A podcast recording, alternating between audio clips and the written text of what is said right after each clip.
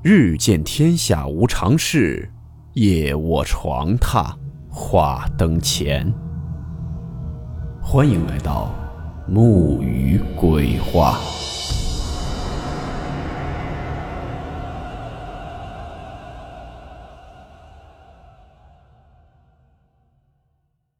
大家好，我是木鱼。今天的故事素材来自风烛残年老局长。故事名称：彩灯。温馨提示：本故事含有未经证实的内容和边缘化知识，部分内容超出普遍认知。如感到太过冲击自己的主观认知，请大家当做故事，理性收听。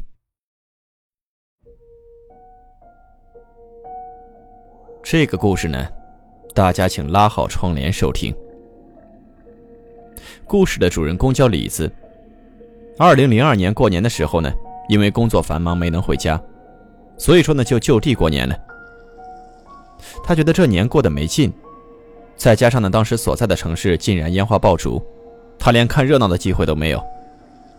可是这过年呢非得有点气氛，他就发现啊，这窗户外的家家户户的阳台上的彩灯，可是挺抢眼的。这从卧室看出去啊。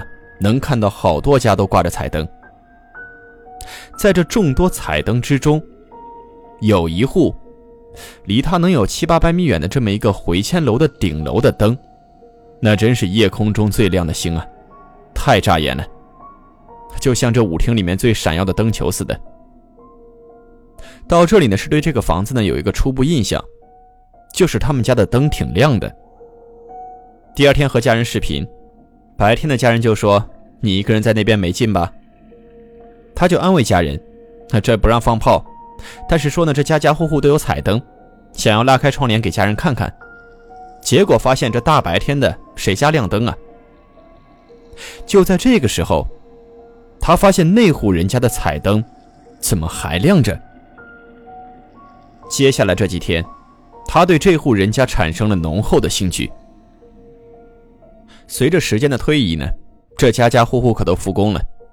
初八了，复工开业，家里的彩灯呢也都擦一擦放下来了。唯独有这么一户，还亮着。这李子就太好奇了，控制不了了。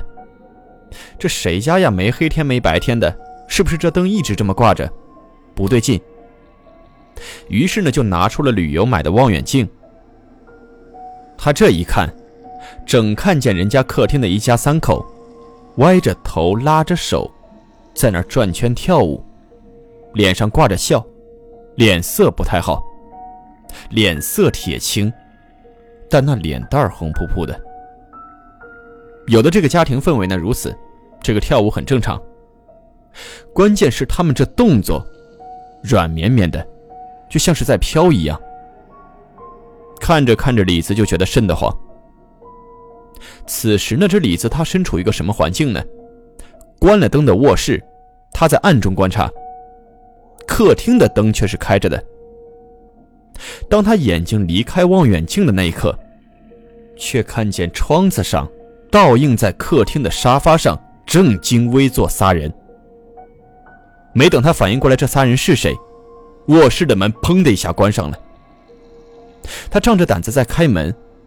外面只剩一屋子的冷气，空空如也，就像开了很久的窗户似的，特别的凉。好在接下来的几天一切正常，他也没像这个很多故事中的主人公一样啊生病啊或者怎么样。那户人家的灯呢也还亮着，只是李子却再也不敢看了。这说出来大家也别羡慕，李子的公司呢年前忙是忙，年后放假呢放到了三月份，才刚复工上班。就听同事们在讨论一件事儿，说是其他部门的一个老哥带着老婆回外地过年，这岳父岳母小舅子在家吃炭火锅，就怕味道窜到卧室，所以把所有的门都封死了，结果中毒了，一家人整整齐齐的。听同事说这意思，这位置就是他之前观察的那家。可是李自信说这事想不通啊。他看见这家还在亮着彩灯的时候，都得有十五了，那现在通讯这么发达，谁家说出点事儿能等过完这一整个大年，到二月二人家才发现呢？同事却说：“对啊，他们初二就回来了，那房子打从初二开始就空了，里面没人，也没有什么彩灯，你一定是看错了，把心放宽，不是那家。”当天晚上的李子鼓足了勇气回到家，拿起这望远镜再往那儿瞧，却发现。那户房子还是那户房子，只是没有彩灯了，甚至连日常的灯都没有开。屋子里面死气沉沉。